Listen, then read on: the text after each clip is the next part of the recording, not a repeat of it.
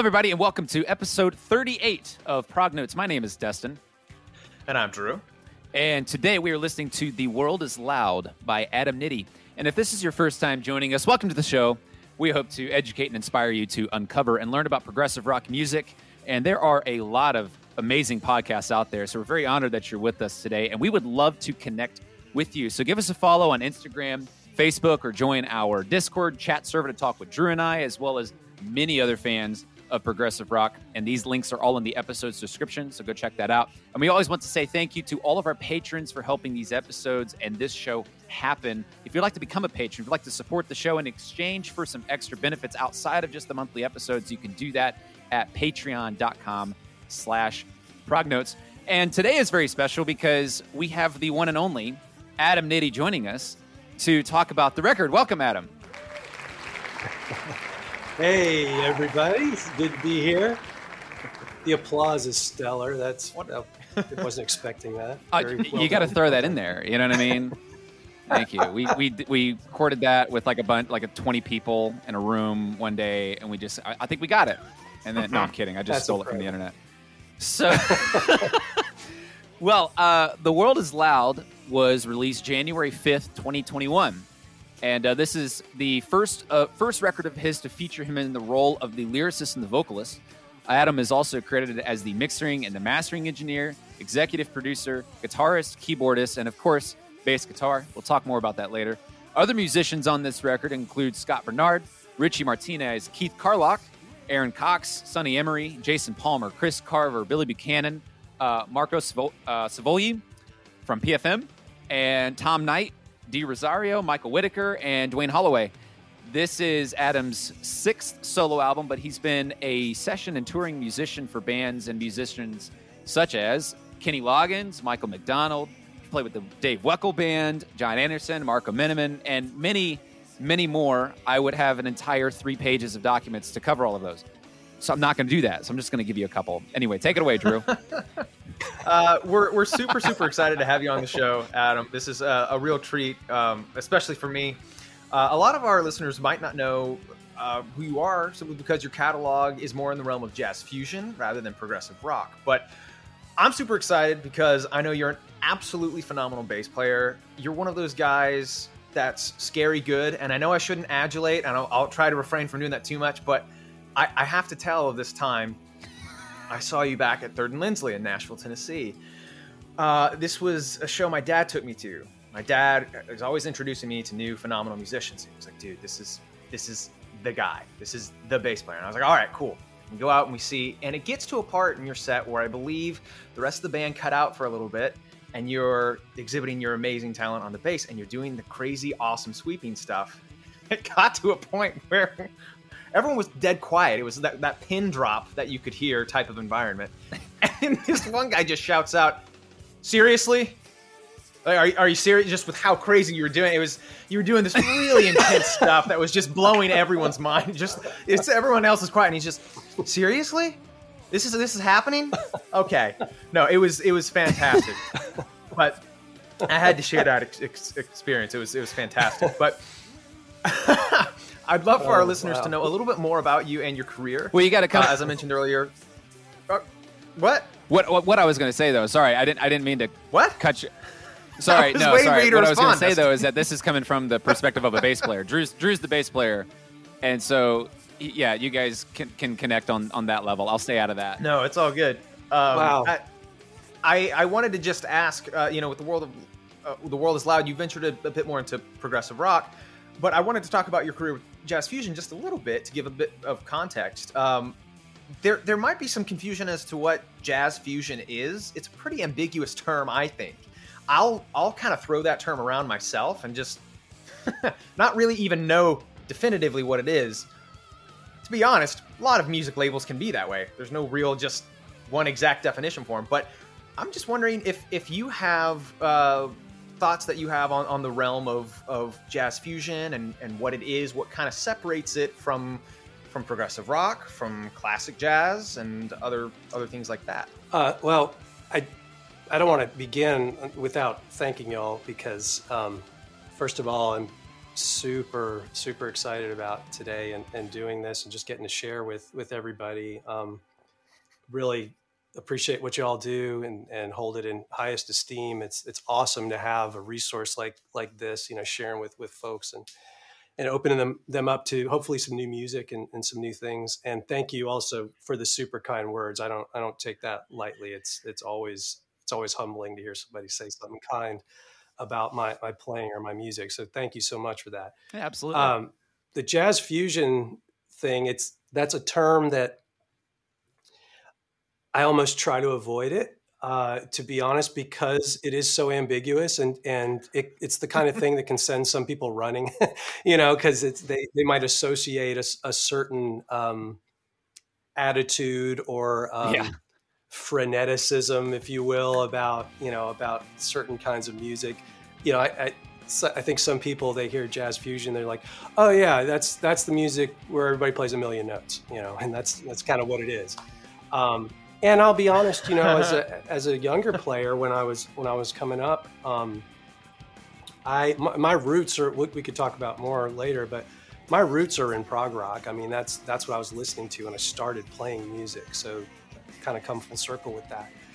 But uh, as an aspiring player, I, I had friends that were um, more musically mature than me at the time that were their parents had shared music with them that you know it went outside of just the basic genres that maybe they listen to on you know on the radio. And so my first time hearing jazz or jazz fusion or, or, or anything like that was was uh, was from a couple really close friends that I was later in a band with. And, and when I heard that stuff being a younger player I was enamored by the the athleticism you know of how people played. There were the chops and the and the headroom and the facility at which these, these players played that that's what was that's what was capturing me and so I, I, I hate to admit it but what led me down that that path yeah. beginning was wow. like oh I just I want to be that good you know I want to be able to play you know those types of difficult things and and so it, it was a it was a pursuit you know it was a um,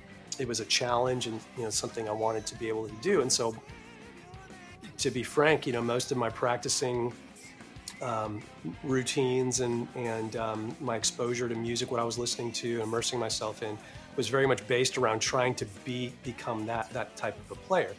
And at that time, it was you know it was people like Billy Sheehan that I was listening to, and Stanley Clarke, and mm. and Jaco Pastorius, and and all mm. of these all of these players mm. that you know had exemplified for me like oh, okay these are the top echelon of, of, of folks and and that's not even to, to mention who I was already listening to and blown away by, you know, like the Geddy Lees and the Chris Squires and you know the bass players that were my heroes from the, the music that I was listening to yes. on a regular basis.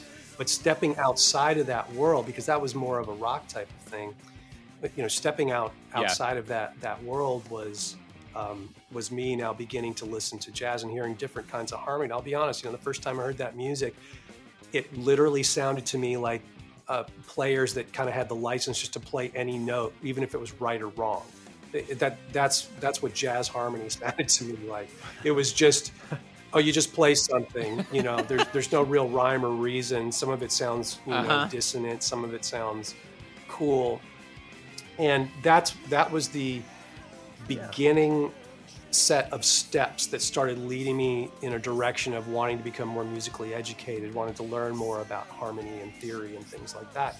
Incorporate that into who I was as a as a musician. So, so yeah, if those who mm. who haven't heard my music before, they I think they will notice that even though I, I think a lot of people from the outside have classified it as such, you know, this jazz fusion type of label, for lack of a better description.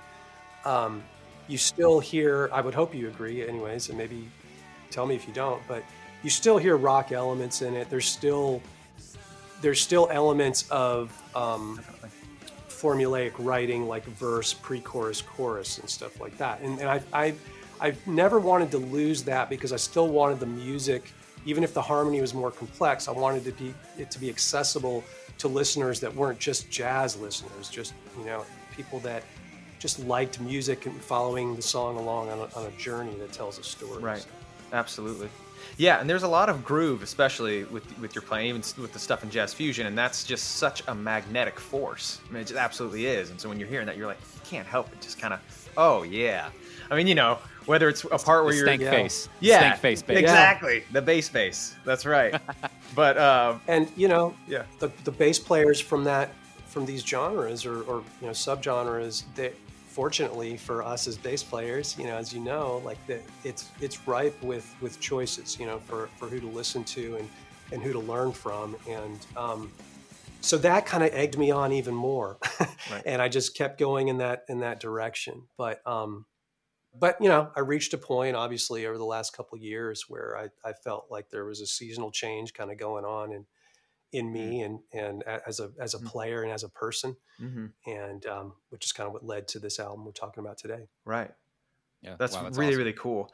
I I wanted to to dig just a little bit more into the the the kind of connection between prog rock and jazz fusion because to me there does seem to be a connection and it's not just you know your story i've had a similar experience you know i started out with prog rock and my dad kind of introduced me slowly into you know some of these more jazz fusion type players. You know the first thing that comes to mind when kind of you know merging these two worlds together is bill bruford where you know oh. he you know he, he had done prog rock with with yes and king crimson and and uk and right exactly. Justin's pointing to the to the yeah to one of a kind right see. now fantastic record. And yet you know his solo album that that specific solo album is the one that comes to mind. That definitely to me seems more like jazz fusion than it does prog rock and some of his other projects that he had done in his career. And when you look up prog rock playlists on spotify it's not uncommon for you to find these prog rock slash jazz fusion mix mixes. You know, they're they're yes. littered throughout all of Spotify yes. and everything, and YouTube and a lot of other listening platforms. So, uh, you know, it's interesting. I think it's really cool that you decided to kind of go back to prog rock. And I was just wondering if we could discuss a bit, um, especially you having had professional experience in both of these these musical realms why there might be a connection between the two. I jotted down some notes. I was like, is it par- partially because of the complexity you were talking about, trying to set kind of a little bit higher of, of a bar? Um, or maybe it's the fact that they kind of evolved at the same time, roughly, you know, kind of late 60s, early 70s, when Miles Davis is starting to experiment with more jazz stuff. And at the same time, you've got your prog pioneers in England, you know, doing a lot of this kind of wacky stuff with rock. So I just thought it was an interesting topic to talk about. And yeah. you were a perfect person to have on the yeah. show to kind of talk about this topic. So, oh, it's it's a fantastic um, question. Um, I, if I'm honest, you know, I, I think I'm still processing the answers to that. You know, it's it's um, from there's a historic perspective, right? There's the there's the evolution of, of genres that, that have occurred. You mentioned Miles Davis, obviously. Uh, landmark musician in so many mm-hmm. different mm-hmm. ways. Um, changed, changed. Probably, you know, easily you could say he was part of what uh, that that that whole fusion movement in jazz was was born from. Um, huge, right. huge contributor. And you find that with uh, especially with the jazz artists that kind of decided to go more avant-garde or um, color outside the lines some more, there's almost always there's almost always a rougher edge that kind of comes in, and and by rougher edge I mean something that um, sonically or aesthetically makes it makes it more edgy and more along the lines of the attitude of, of where rock music comes from, or prog rock especially. And so yeah. when you start to hear electric distorted guitars, you know, being brought into the context of, of jazz, especially from players that traditional, mm-hmm. traditionally may have been like mainstream or um, right. or just yeah. you know, swing uh, swing oriented. Uh, it's that's a that's a pretty significant um, modification, you know, uh, if, if, you if you right. want to call it that, to to a sound. Um, also, too, the idea of um, and you brought up Miles Davis, and, and I've listened to so more as much Miles Davis as anything else in, in my life, and so I'm kind of like I'm hearing his his music in my head as I'm as I'm saying this, but the the idea that things become more jam centered on jam centered on like a tonic chord, a single chord, as opposed to yeah. moving through a plethora of changes and outlining the harmony that modulates and, and moves through different key centers or a bunch of different chords, right? So the idea of just kind of like setting back and and grooving on a single chord and making music happen. You know that really I, I, guess if you want to get historically technical, like that's that's where like the modal jazz had been born from as, as well. And so you look at tunes like um, like so what, you know, Miles Davis, you know, so what. There's there's two chords in it, and, and that's it. Right. And it's it's two chords that are played for a long period of time before they change back and forth, right? And so yeah. you can take a tune like that. You can you can be a rock band and jam on so what with all of the uh, with all of what you stylistically bring to the table with the uh, so, traditionally associated with what you would do as a rock musician and you could jam over so what like have a jam session with that tune and it's going to sound completely legit it's not going to sound yeah. like you're playing through all these jazz seventh chords but with distortion and right right heavy bass and you know like and and that i think is yeah. where where where the maybe that's where the nucleus is for joining these these different things together. So, I, um, I think wherever you have simplicity meeting virtuosity, um, simplicity maybe more so from the harmonic perspective, the virtuosity coming mm. more from what someone is melodically saying as having their own voice, like in their soloing and what you know whatnot. I think when you combine those things, you you are now sharing common ground between like the, the jazz fusion aficionados and the prog mm-hmm. rock aficionados and and it's no accident as as you alluded to earlier that you will find playlists that exemplify that very fact i um i was really excited to find out a, a while back that i was on uh, one of spotify's playlists for for bass players I, I didn't i didn't know that i was and i was awesome yeah. finally digging into some analytics because I need to get more serious about that type of stuff, tracking all those things. And and as I was I was uh, looking at, at this playlist and other um, other private playlists that people had created on their own, it was always interesting to me that there were um, it could be songs of mine that were more leaning towards like the rock fusion side, right? But it was in the amidst the, the mix of stuff that's more funk jazz or mm, or more blues yeah. fusion type of thing, right? And then the opposite right. might happen too, where you got a, a, song of mine, it's super like fusiony, almost like leaning more in a Chick Corea type of a vein, and yeah. But there's there's other bass player, you know, fronted bands or led tunes that are more, you know, it's on this on more of the simplistic side harmonically, it's more jam oriented.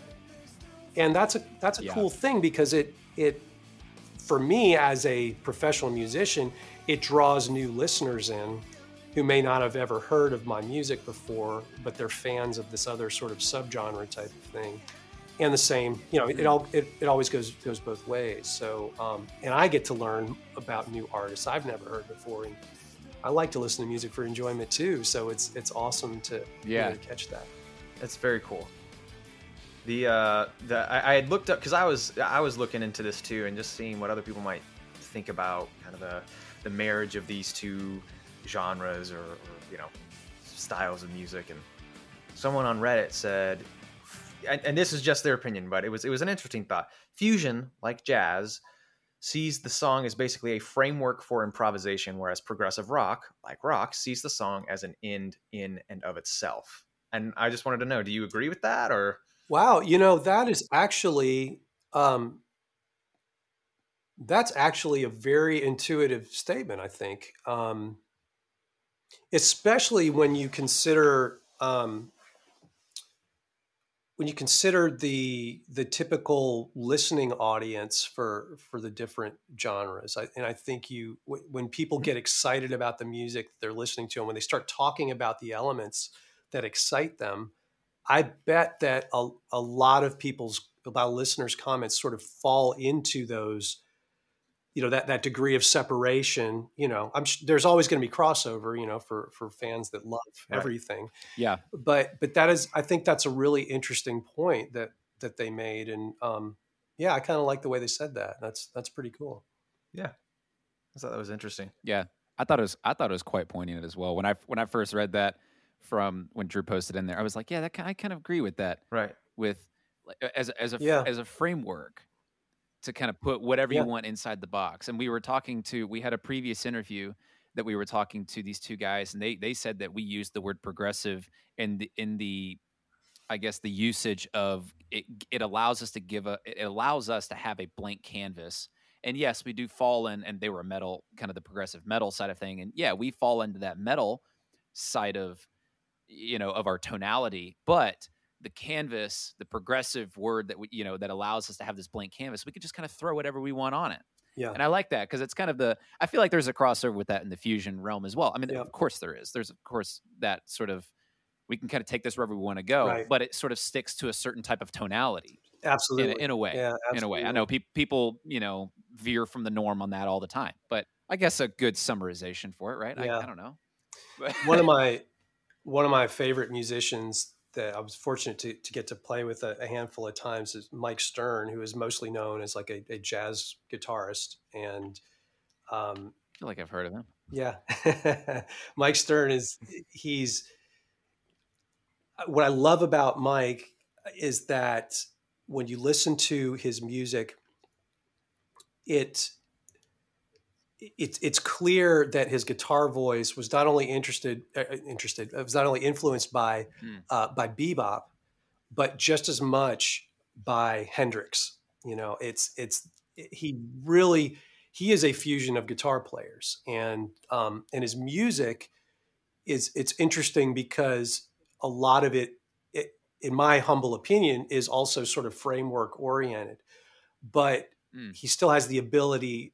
Um, to sort of tell a story with with the tune and this is what I, I love composers that regardless of, of genre like they, they take the listener on some type of a journey and it's not just straight verse pre-chorus verse pre-chorus solo Absolutely. you know verse you know i love mm-hmm. i love when you can hear um, dynamics change and and when you hear progressions yep. mm-hmm. change and it doesn't have to it doesn't even have to be complex it's just it goes somewhere right, right. and um yeah and he's an example well of, think of, of pink floyd yeah Exactly. Uh, Pink Floyd yeah. is it's not extremely technical Phenomenal by all dynamics. means, but they take dynamics yeah. in a way and they take you on these journeys. And I think a lot of people are drawn to prog rock because of yeah. that.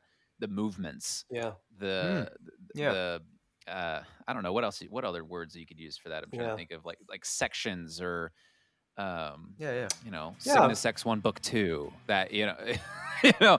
Yeah. taking a different different area. Absolutely, and and you know we we can't of course ignore the I, I think the the obvious thing that that they share as well when you're when you're comparing genres or comparing listeners, it's like they there's no doubt they share the high level of musicianship. You know, there's there's there's yes there's no denying that yeah. you know the the prog rock legends, you know, um, almost without fail, always have conveyed some sense of, of mastery, you know, it, with, with, with their instruments or compositionally and, and, both together.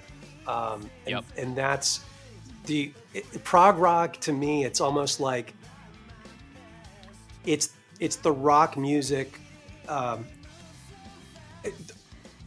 nonconformist is, is not the word at all because you could take that a whole nother direction you know like someone who goes yeah. of like yeah. you know the anti music you know the the right you know the the um uh you know more in the direction of chaos as opposed to you know uh, arranged melodicism mm-hmm. right but but almost like yeah. the almost like the pop nonconformist right you know it's i remember yeah, um, yeah, yeah. i shouldn't I, I can say this now and laugh about it because it's so it, it's it's kind of ridiculous and funny. But as a young musician, you know, when I was I was trying to learn to play bass, and I was only listening to bands like we're talking about. Uh, me and my band buddies, you know, we were we were snobs. I, I, you know, we just were. We were musical snobs. To us, it was like, you know, Rush equals oh, but you know, Duran Duran right. is like, yes. you know, it was like we had this this this yeah. crazy. Uh, just immature, frankly, way of looking at how to value, assign value to different music, you know, and different yeah. bands and stuff like that. And, you know, the joke's on me because I, you know, I, I finally get to the place where I'm, I'm, you know, I reach a, a place where, I, where I'm getting hired as a bass player and I'm, I'm playing all different kinds of music. And then here I am now, you know, like grooving harder on John Taylor's bass lines from Duran Duran than I, as much as anything else, going, oh my gosh, that stuff is so brilliant. It sounds so killing. You know, it's just, yeah. it, it all it's kind of came around for me, you know, once I finally went through my different trials and tribulations of, you know, getting my butt kicked as a musician. Um, you know, you, yeah. you learn how to appreciate, like a true music lover really knows that they, even if they don't like something, um, they understand why other people do. You know, it's it's, yes. it's kind of something like that, I guess.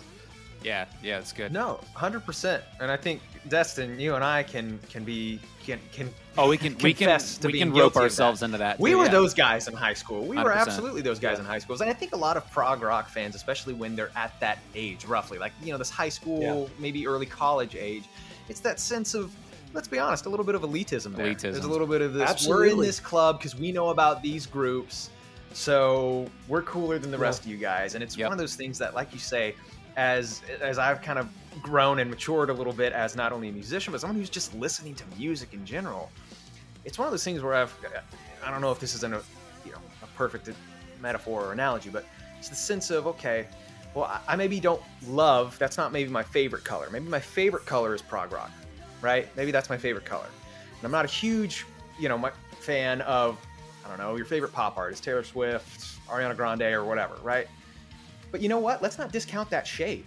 That shade, that tint, that hue can be implemented. Some of those things in there have some amazing value to them, right? Even to me, as someone who doesn't love it. And yeah. you just got to recognize that, you know, and, and give credit where credit is due. Cause, yeah. you know, it's, anyways. that's, that's great. I'm, I'm one of those, um, I'm one of those musicians that, um, I mean, I, I freely admit, like I, I never went. Although I became very obsessed with you know trying to emulate certain players that were my heroes for a while, you know. Um, once I kind of out outgrew that sort of thing and realized that one day, if you want to stand out, you're going to have to have your own voice. You know, I, that, that, was that was something that, that, took a while to learn and and understand. But mm. after I got to that point, that's when this whole sort of artist experience, you know, began for me and just trying to write my own music and and just and be a voice of, of my own. And in doing that, there's always a compromise, you know, any any road you you take.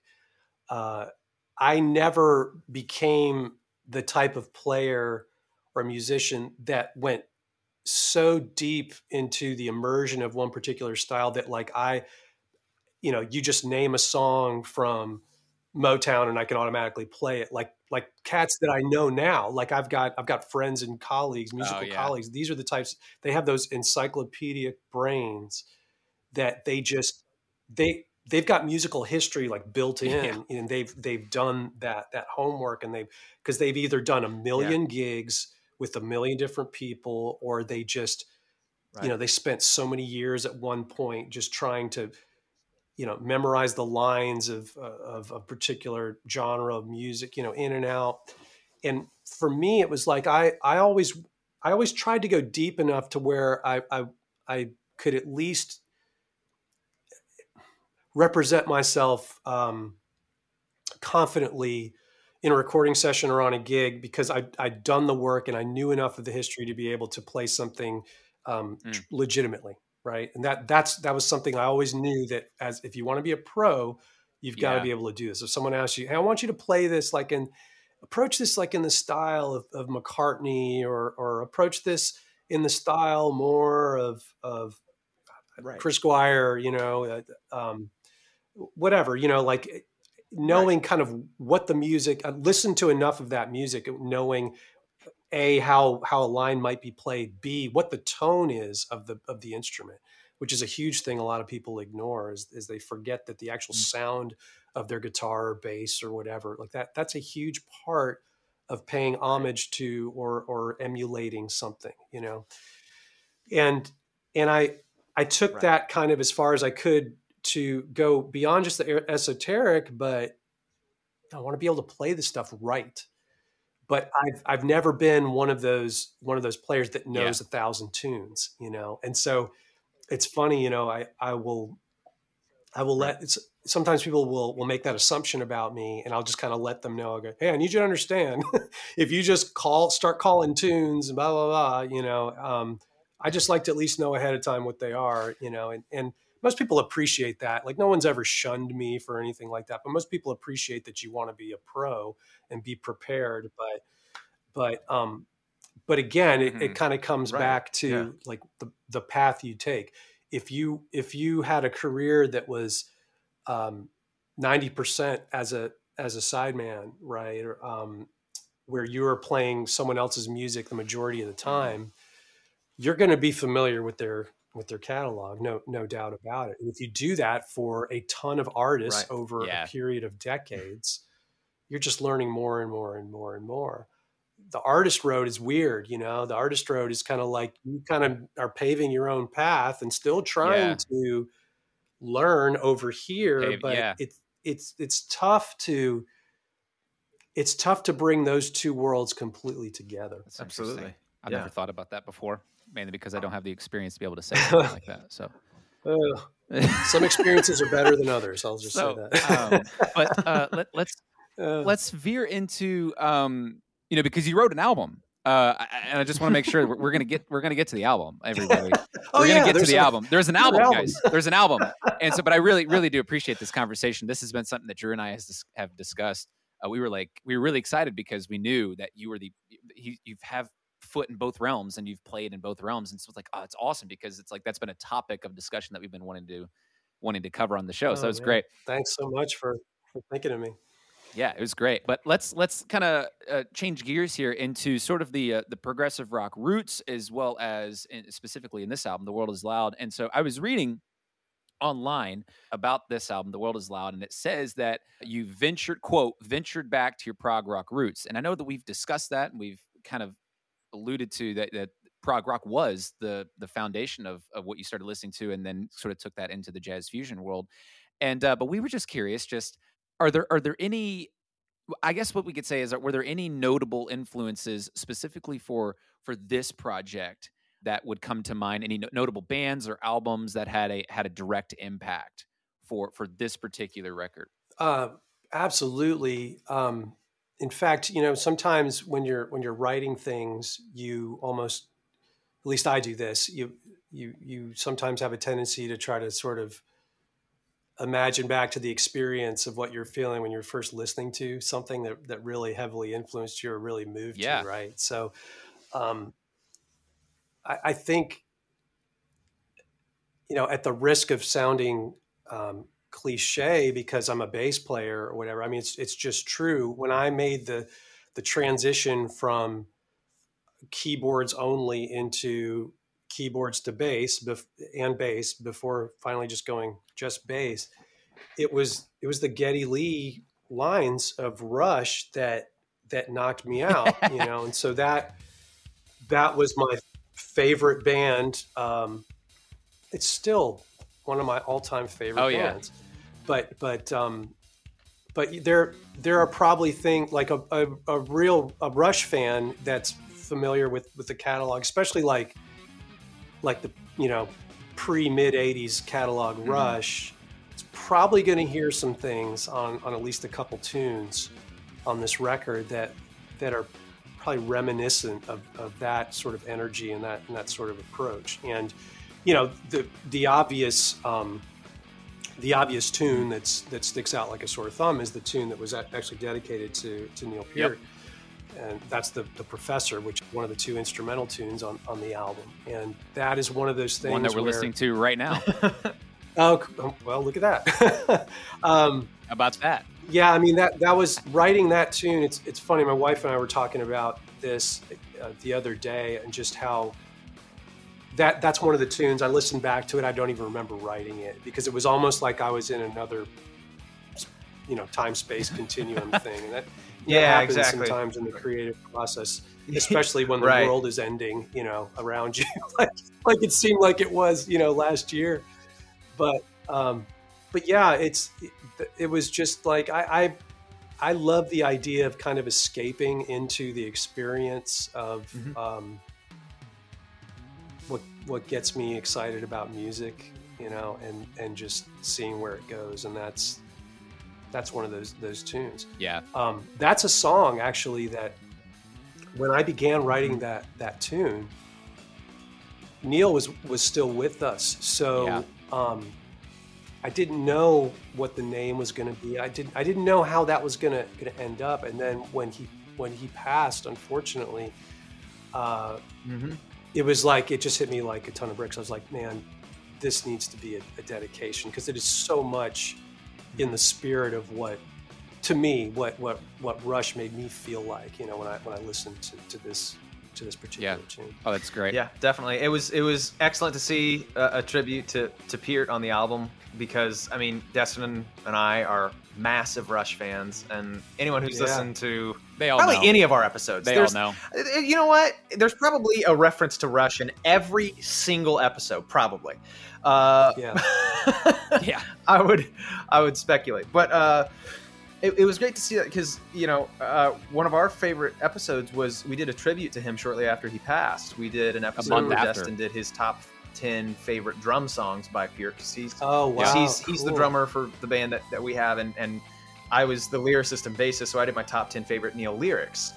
Um, Oh, amazing. And that was just a it was it was a really fun episode. But uh, yeah, I, I noticed some Rush similarities on this record. Uh, you know, and Yeah. even not just with the bass. Now the bass was probably the, the biggest part um, that you hear, especially with the tone of it too. I was very like this is very Geddy, and their Yeah, that's yeah. absolutely like I. This is a tone that I didn't use on any of my prior records. I mean, if anyone who's comparing, like they'll hear this is a much more edgier. There's overdrive Oh, yeah. in it most of the time, and yeah. um, yeah, that's part of it. Uh, even even stuff with like the talking sections, like the in uh, "Without Love," the "For Now We See the Mirror Dimly." It reminds me of you know stuff like the Necromancer on Caress of Steel. or- oh wow, or- that is right? you're the first person who's who's ever said that. Yeah, that is we were- amazing. we were I talking you know, on it. the roll the bones or chain lightning. You know, yes, yeah, yeah, yeah, Yep. I was gonna say that the chain lightning was one of the things that we were we were like talking about. yeah. that is so The chain lightning at the very end when that's nice. Yeah. that's so awesome. But uh, I yeah, love it. Love Didn't have a question. Just wanted to say that we loved uh, seeing that. And my dad used to call him the professor. I don't. I haven't heard even very many like Rush nerds that I've really talked to really say that. But my dad used to say that growing up. He's like, Yeah. he's the professor. He's the professor. And so when I saw this, I was like, Well, I think the first time I heard that moniker was, um, isn't it "All the World's a Stage" where Geddy introduces him for his You know, could drum be. solo and says and calls him a professor. it could be. That's one of the records that I haven't heard as much. Like I, I whenever live records, I would always listen to Exit Stage Left or even some of the more modern stuff like R30 and Yeah. stuff. But All the World's a Stage was one of those really early uh, live records that I heard through like once, and it's been years since I've heard it again. Yeah, yeah. You need to revisit Mhm. Yeah. that. It's such a such a pleasure. That's good. That's really good. Um, the other thing too, you know, you were talking about the uh, you know the other influences, and and I mentioned it before. You know, Chris Squire and and his contribution to to Yes, a lot of a, a lot of what what Chris kind of did with the bass melodically was was really really cool, and especially sometimes he moves into a higher Yes. register and stays there yeah. and there's there's elements of that kind of influence as as well so you know those are certainly you know two of the bands and and and uh, two of the bass players of course that that were hugely influential the very first song i ever learned on bass was um, carry on my wayward son by kansas Very and cool. so oh wow. that's another band that that I I really loved and, and still love and and they I don't know if y'all consider them you know prog rock but you know you talk about that whole um, epic compositional nature uh, they Yeah. boy there's there's not many bands that that do that as as well as as they did so um, that was an influence too Yeah, we're, it's no Yeah. surprise that the the Rush influences we we heard them. We knew they were there.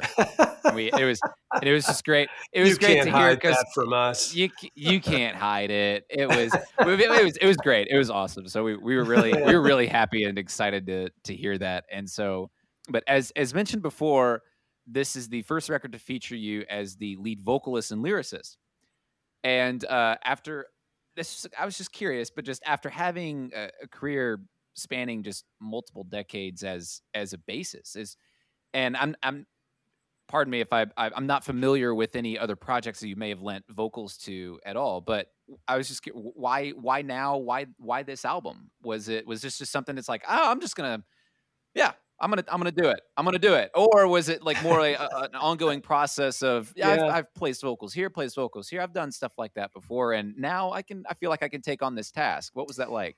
It was how I'll be truthful it was it was not the intention at the beginning. This this record was supposed to be uh, at the beginning one that featured a whole host of, of guitar players doing the guitar role and a whole host of my favorite singers doing all the vocal stuff.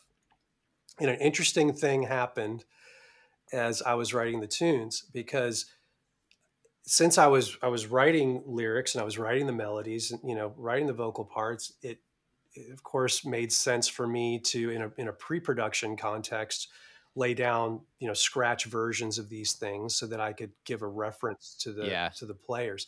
And that was it was the same for the guitar as as well. I, I intentionally wrote um, the overwhelming majority of this album from guitar. And I, I'm not just saying this to you know for like uh, whatever extra adulation or consideration. But the truth is, is that I'm not a guitar player. I, I have never done a project like this, which encompassed that much of me having to figure out things on guitar. And again, a product of things coming to a halt. Like I went into this this place of I'm not really going anywhere. I want to do something different and the more time that I spent on pre production, playing things over and over and over again, the better mm. I got at doing it. And so um, with the guitar thing, it was just like I had enough muscle memory built up from my bass playing that I could, you know, once my hand figured out the ergonomics of the instrument, it it wasn't that bad figuring things out. And, and thank goodness for things like being able to punch in and stuff like that if you make mistakes. But um, but yeah, by the time I got done, like the the with mm. with the pre-production stuff, I was playing it for trusted guitar player friends. I said, "Hey, you know, what do you think about these parts or whatever? You know, what'd you do to change them?" And the the response almost always was, "I don't, I wouldn't change it. It sounds sounds good to me." And I and I would just grill it, man, just whatever. yeah, okay. Now, what do you really think? And they would just keep saying, "No, man, this this really sounds good." And so it was it was my my colleagues and my friends that I trusted that gave me the confidence to move forward with going ahead and playing the majority of the guitar parts. Um, and and that wow. and that's how that evolved. But the vocal thing, I did the pre-production vocals, and then I would play these for singers or other musicians and the same thing happened it wasn't it wasn't necessarily that i thought uh, my voice is too horrible to you know to to be the lead vocalist on this record it was a thing of like i just I, there's amazing singers that have been doing this forever that I really love. It'd be great to have them right. be part of it. And it and and yeah, one thing led to another, and I, I kept getting more and more encouragement. And so I started to feel like the universe was telling me, it's okay. Go ahead. You've got the time right. you know? And and so and that's what i did. And so the it, it never never was supposed to be this but that that's what it that's what it emerged into. And so it was interesting. I've wow. have you know lots of vocal experience from from being a sideman and being a part of many bands throughout the years but but this was this is the first time i did something where i'm i'm being you know to use that word again like trying to be a stylist mm-hmm. or have a voice you know as a as a singer mm-hmm. or whatever and, and that and that was it was fun to do but man i'll tell you i watch out what you wish for sometimes because as, as much as i was excited about you know completing this project in that way i mean it just it was it's the most work i've ever done on any project ever Jeez. I mean, it was just it was painful trying to get this thing done and it felt like the closer i got to the finish wow. line the more the finish line just moved. so, oh yeah. Oh, so I was so happy when the master was done, and I was like, man, Hallelujah! Yeah. I can finally lay this down. right, absolutely. Yeah, I think that's uh, an interesting point you bring up with uh, you know the encouragement you're getting from different friends and getting that other eye, and I think that's an important thing for any musician. Is it's just so helpful to have another set of ears, another perspective on something, and that collaborative process can be invaluable when you're creating something. You know what I mean? And it, it really brings, is, and you know the the danger of self producing is that you you just lose perspective in in yourself, you know, and I don't trust myself as much anymore. And that that might sound strange, you know, you think that over mm-hmm. time, you know, you get more confident. It's not a lack of confidence. It's it's a I I'm a much better equipped now to receive feedback and and you know place things in somebody else's hands let them listen as a complete newbie outsider because it's important you know because that's how it's going to hit other people's ears too you know there's nothing right. wrong with deciding mm-hmm. you know exactly what you want to do and this is going to be this to it to the t I, have I've done that you know for for years um, and it's and it's fine because it's if you're being true to your vision that's awesome and you should be true to your vision but sometimes your vision involves feedback and um, you know uh, f- uh, feedback and, and sometimes critique or constructive constructive uh, observations from from other people eh, because you know that you want it to you want it you want it to have a um, a more neutral sort of a presentation, if you will, you know, and so right. you're, you're trying to hmm whatever you're trying to test the waters in some other in some new some new places. And this being my first prog rock album under my name i was like i want to hear what other people have to think too. Yeah absolutely. Yeah. Um yeah. I I usually kind of look at the lyrics a lot on on records, especially with this show. And, and one thing that really stood out to me about this album was, you know, the fact that it seemed to me that it was definitely rooted in in Christianity. You know, themes range from a dependence on God and acknowledgement of His restoration and a liberating love that comes from faith. Biblical scriptures put in there, as I was talking to earlier, the kind of spoken word part. Um, what was the inspiration behind these themes? Man, I I wanted to be I wanted to be transparent about um, some of the things i had gone through, and some of the things my wife and I had gone through. She was she was the other executive producer of this this album. You know, a lot of a lot of what these oh, these wow. songs talk about is is related to different hardships that, that we've gone through, and the mm. you know the the common denominator in all of this that kind of helped us weather the storms was was our, our faith life. And so I, I just felt, I just felt mm. really, um, obligated, I guess is a good word, you know, to, to want to be honest about the story and want to be honest about where things come from or where things came from in terms of how, how I arrived where I am, how we arrived where, where we are. And, um, hopefully when, when people listen to the lyrics, they hear it's not, it's not all just you know happy stories you know joy joy joy like there's you know hopefully you hear there's there's i'm talking mm-hmm. about challenges and it's not um, you know the lyrics yeah. aren't meant to be overtly spiritual but i think anyone who has at least a, a bit of mm-hmm. curiosity as to what helps people to to keep going in, in times of, of, challenge and and you know the good times and the bad times what gives them vision and, and, purpose. It's it's my hope that that someone might be inspired you know in some way. And and that's that's really why I, I wanted to kind of say the things that that I said. And um, you know hopefully none of it ever comes across as like overly demonstrative or, or, preachy or anything like that. I try to avoid anything like that because I don't like that at all myself. I like I like learning more about getting to know people through their experiences right. through you know through through their trials and mm-hmm. tribulations their successes their failures and those things and and and you learn i think you learn more about someone when you have a chance to kind of get a little bit of the behind the scenes you know yeah and right. that's and that's a lot of the spirit that motivated that. Yeah, yeah, absolutely. That's great. That's really cool. I want to take it, uh, take the conversation towards the musical route for just a second.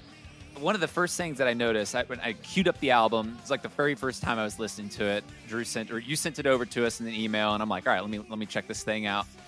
And I, I throw on the very first track, the world is loud, and you hear this like ar- arpeggiated synthesizer, and then this do do do do do, and I was like, holy cow, this sounds like an Ozric Tentacles track. I don't know if you're very familiar with them, um, but it sounded like it sounded like the song called Tidal Tidal Convergence from their 1990 I'm record.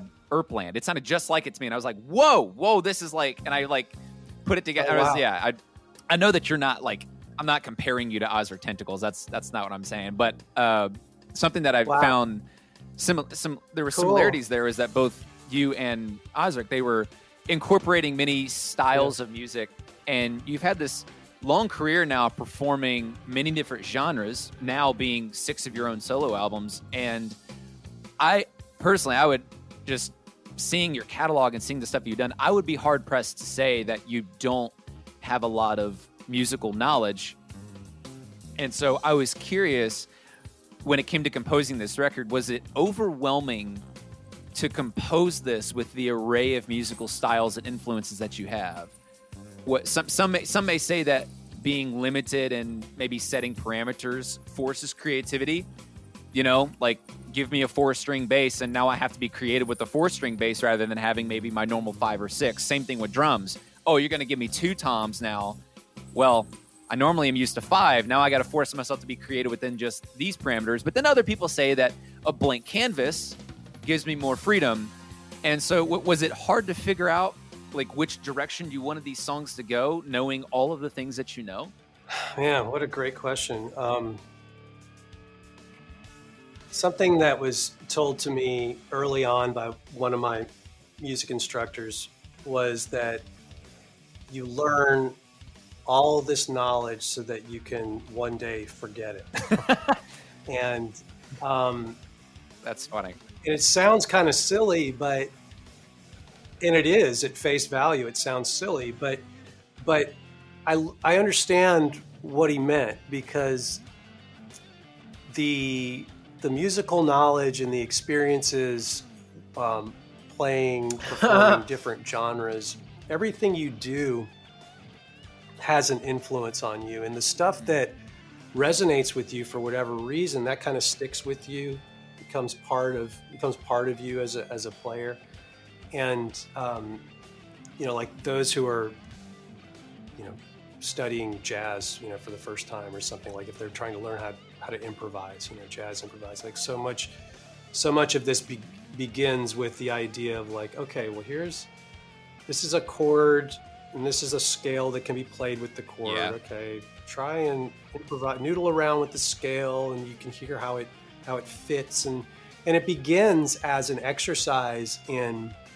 um, pattern based cues um, that direct you to still color within the lines right?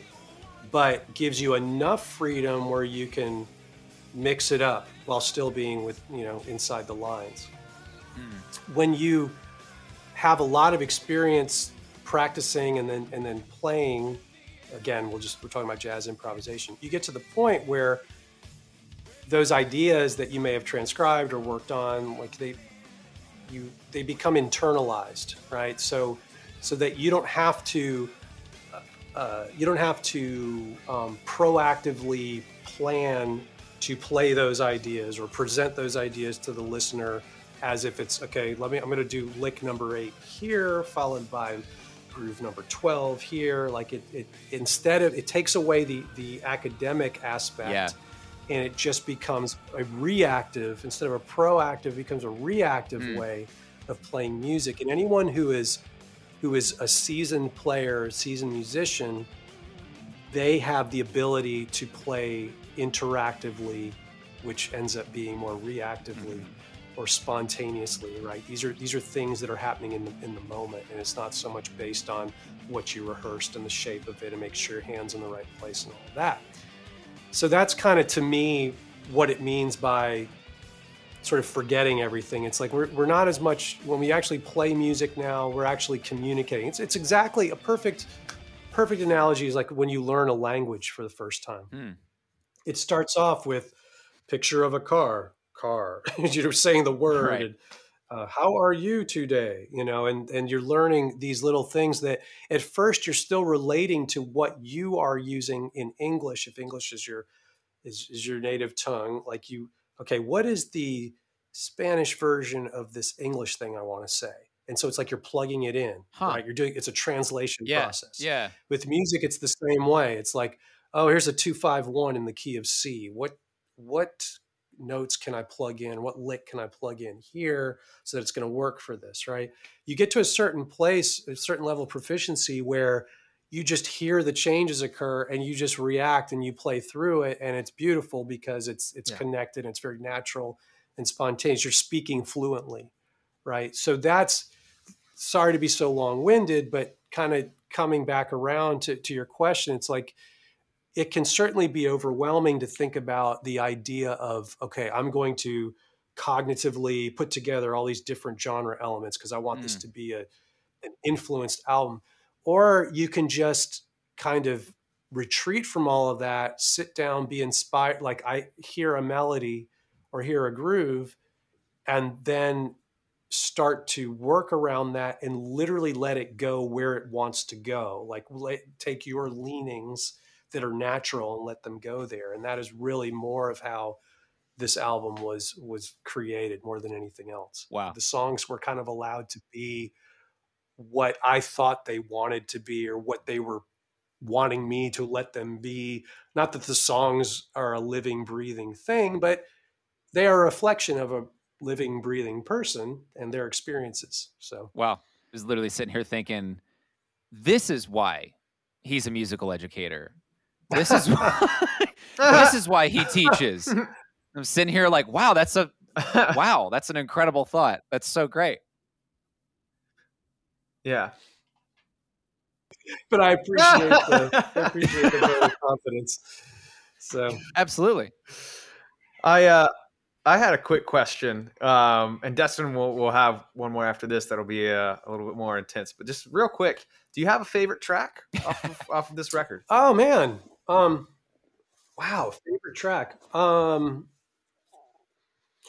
I don't really have a favorite. Um, there's, I don't know. The the professor is special to me because it's a because it's a dedication right. and um, because it is instrumental. Mm-hmm. It really is kind of the blending of what I have done in the past with what I'm doing, you know, now in the present. So that that is definitely one of my favorites. Um,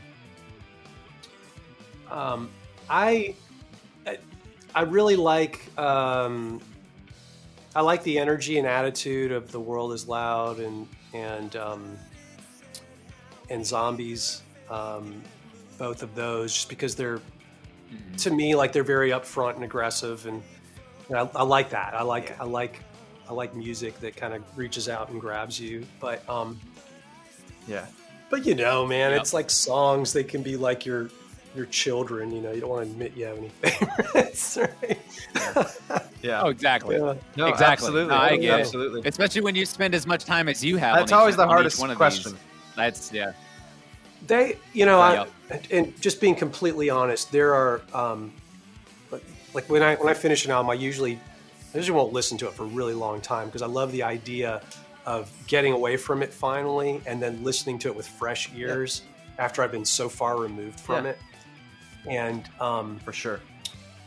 And when you do that, it's funny because the songs that you got the most excited about when you were actually writing them and, and producing them sometimes aren't the ones that excite you as much when you go back and listen with with fresh ears. So. So I hmm. just like I do with with um, artists I admire and bands that I admire, and I'll have sort of different songs I'm, I'm loving listening to that stand out. Like it changes and it changes. I don't listen to my music a lot, but um, but when I do listen to it, it it's it's it's cool to, to, to go back and listen and just remember the place you were in when you were writing something, and then you draw influence from that too. Because sometimes you go, oh man, I remember what inspired this particular song, and now either my musicianship has changed or life has changed and now it's so different i probably wouldn't write a song like you know like there's there's it's fun it's fun and neat to kind of look now you know it's the hindsight thing. You know, like just sort of evaluating from from the forward. It's it's an interesting thing to do. Yeah, it reminds me of uh, in film school they used to tell us that uh, you're you're you're supposed to. Well, you're it's it's highly encouraged the director takes a vacation after production, right? Let your editor do what he's supposed he or she is supposed to do and do all the rough cuts and, and do all of that. You as the director take take a retreat. Do not step the foot into this camp yet. You're not ready for it. Almost uh, you know, you're not ready for it because you've been invested in the production, which is a very very different world than what it's going to look like on the screen, which yeah. is what the editor is doing right? They're doing the pacing and the rhythm and adding in all of these different elements to kind of, you know, add these little flourishes here and there and make it what it is. And so, anyways, it just yeah, it's it's important to step oh, back. That's good, Drew. Yeah, yeah it's important that's, to step that's back. Awesome. Yeah. yeah, that's, that's really good, great. Man. That's really good. So, as I mentioned before, I, I brought up that Adam's a musical educator. Has done stuff with online, had a website for that, and uh, that everybody could go check out. My question for you uh, as as we're starting to close down here is out of maybe some of the younger students that you've that you've worked with shoot i mean it even could be a little bit older than that but how how many of them have had an interest in progressive music or or the prog giants maybe of the 70s uh, what what do you think the next generation of progressive rock musicians look like? Wow great question. Um, there's no there's no doubt. I, I teach at belmont university like one day a week when, when school's in session mm-hmm. one or two days a week. Uh, um, i'm an adjunct there. And so like that especially like even separate from my online education stuff like that is i feel like i'm more in tune with the pulse of what yeah. is happening with the future of music because um, these are these are aspiring professionals right? So yes. I've been pleasantly surprised at how familiar uh, a lot of these players have been with like the the prog legends, like like we've talked about, and it's most it's almost always it comes down from their from their parents, which is yeah. an amazing thing because that.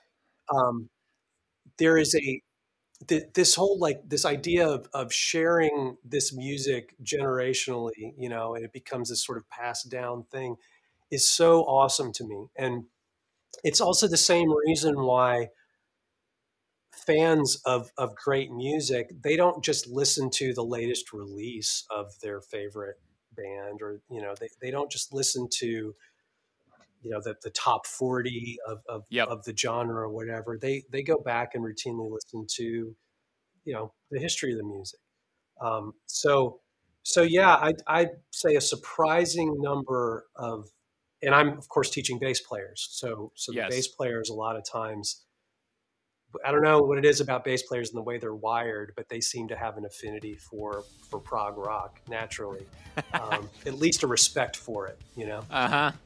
So, and and then for the rest of them, I as a as an instructor, I mean, I I I feel like it's it's a good idea, and I, I try to share some of this music with them as well and, and at least let them know kind of where a lot of what we hear, like a lot of what we hear now, sort of where some of this stuff comes from, mm. especially in the rock world and and in, in the prog world. And um, so I kind of try to do do my part with, with that as well. But um, I don't know, you know, I, I, used to be really cynical about the future of, of music, and, and it's easy to be cynical, uh, especially when you when you've been working in music for as long as I have, and you've seen the, the, the changes in how music is actually created.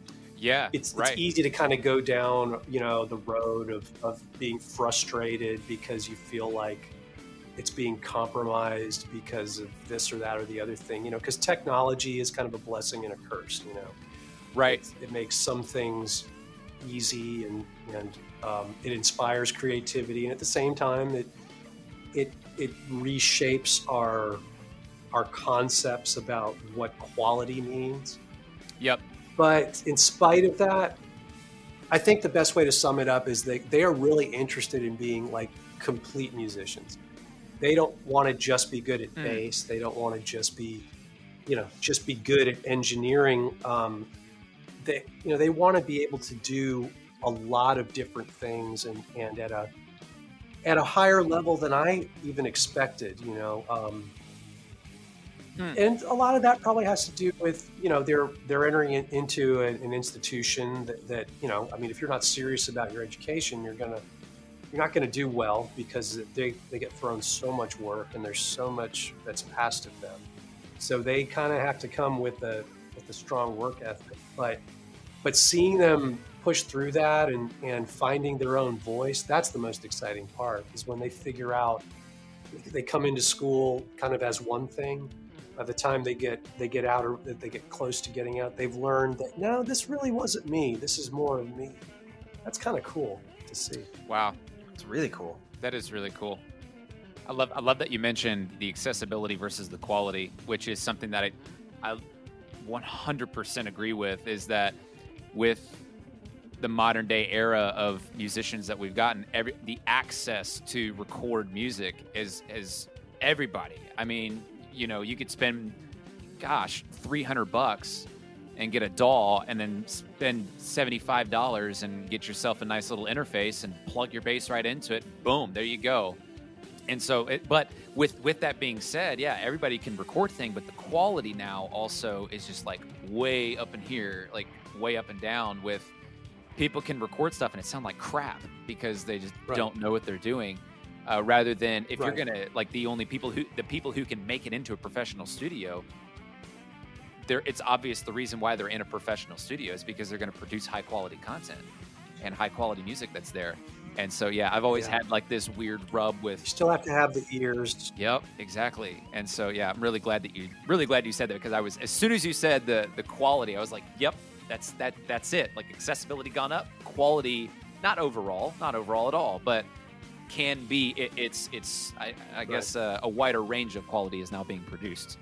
I'm not going to say everything's bad because there's great producers and self producers out there that are doing Absolutely. amazing stuff. Absolutely. Yeah, that's that's a that's a totally that's a totally different conversation. So anyway. Yeah, we'll save that for next time. Yeah.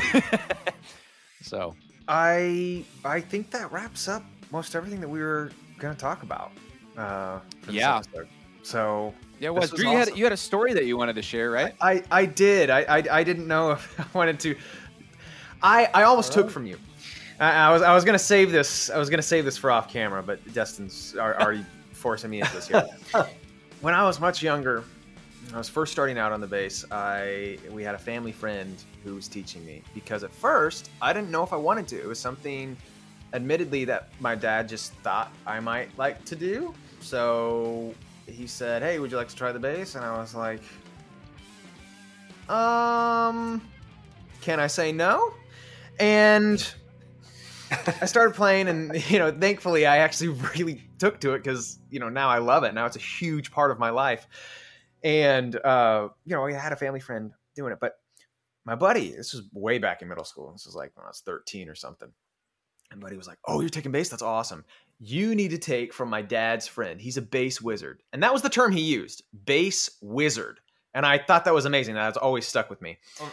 You know, I already had a teacher. I was like, you know, I stuck with him, and it would be rude. I mean, you know, like I'm, I'm learning the basics from him. That's all great. Several years later, way later, you know, probably five years later, I'm like, oh man, I went to go see uh, Adam Nitti the other day. He goes, that was the dude I was telling you was a bass wizard. You should have taken from him. And I was like, oh man, I could have taken it from him. I had no idea. I could have entered the wizardry. Uh, That's so funny. Wow. That's amazing. I just wow. thought that was a hilarious term. Bass wizard. Wow. Well, that's great. Well, well, special thanks to your friend who coined the term Adam Nitti bass wizard. There's your next there's your next hey, album next title. Album title, you know? there's your next album title. Gosh. Sometimes I wish I was a wizard and I wish I had a wizard wand yeah. I could make right. Or you could just pull a you could just pull a Tony musically or like, otherwise you know, wizard like wizard wands on your fingers and then just like that's right the funk yeah the funk fingers yeah wizard yeah. sticks wizard sticks right wizard sticks just gonna slap in there with that yeah. that's amazing oh my gosh well, well thank amazing. you Adam for being here this was a phenomenal wow. conversation love talking about the album Definitely. and uh, and your history because a lot of people that may be listening thank to this you. show may not know who you are and so I'm glad that we uh, I feel like at least I know more about the history behind what this album, where how this album got created, and just you as a bass player Definitely. and you as a musician and your thoughts around musician as well. So that's that's really great. Thank you, thank you for being here. Thank and uh, thank and, both of you yeah. so much. Thank I had you. a blast. Absolutely. This was fantastic. Absolutely. So yeah. for everybody listening, we would like to thank everybody so much for listening to our podcast. These are our prog notes for The World is Loud. And if you enjoyed the episode, learned something new from the episode, just like myself, please subscribe and share. Please, uh, conversation also does not have to stop here. You can become a special, very special Prognotes patron at patreon.com slash prognotes. You can get extra benefits outside of our monthly episodes. What kind of benefits? I'm not going to explain them all on the air. Just go check it out. Patreon.com slash prognotes. and uh, also come and join our Discord server, which is just a chat server. If you're not familiar with Discord, it's just an app on your phone. Download it. It's free. You can join our chat server, which if you're if you're listening to the show and you're like, you know what? I like prog rock. I love prog rock, but I never get to talk to anybody else about prog rock because none of my friends like it. None of my family listens to it. Perfect. You're you're just like everybody else that's part of the that's part of the discord. So just join the discord. There's a ton of progressive rock and fusion fans. Ton of progressive rock fusion fans jazz fans all of those guys. We're all there and we just love chatting about music and everything. And you can also give us a follow on instagram and or facebook. All of these links are in this episode's description. And adam before we close real quick where can everybody find your album? Where can we buy the music? Could you let everybody know where we can uh, listen to the world is loud? Absolutely. So you can if you want to be uh, channeled there transported there through my website you can just go to theworldisloud.com and there's all kinds of info there. Um, especially if you are more old school and prefer to have a a uh, hard copy cd or something like that you can go there. But but it's available in all the typical online uh, retailers and, and you know streaming services and all that stuff so apple music amazon um, yeah, all all those. It's it's it's out there. So perfect. When in That's when in doubt, do a put it in the search engine and, and you know and it'll come up. But, but yeah, yeah, and there you go. Worldisloud.com or or my name adamnitti.com. They both take you to the same place, and and you can find perfect. out more. Awesome. I will actually I'll take that and put that I'm just going to say it now. That link will be in the description. So just awesome. go down to the description of the episode and click on that and be able to go and check out his record. And then also check out his previous stuff because his previous stuff is a lot different than this record. As we've discussed already before, this record is more in the prog rock realm. But if you're in fusion and love the jazz fusion type stuff, go to listen to the album before, Not of This World. Incredible record. Uh, Cosmic Underground, some of those songs off of there. Just go listen to that. You'll you won't be sorry. So, but before we close, Drew, why don't you tell us what the next record we're going to be checking out on, on the show? What are we going to be listening to? It's going to be Fear of a Blank Planet by Porcupine Tree.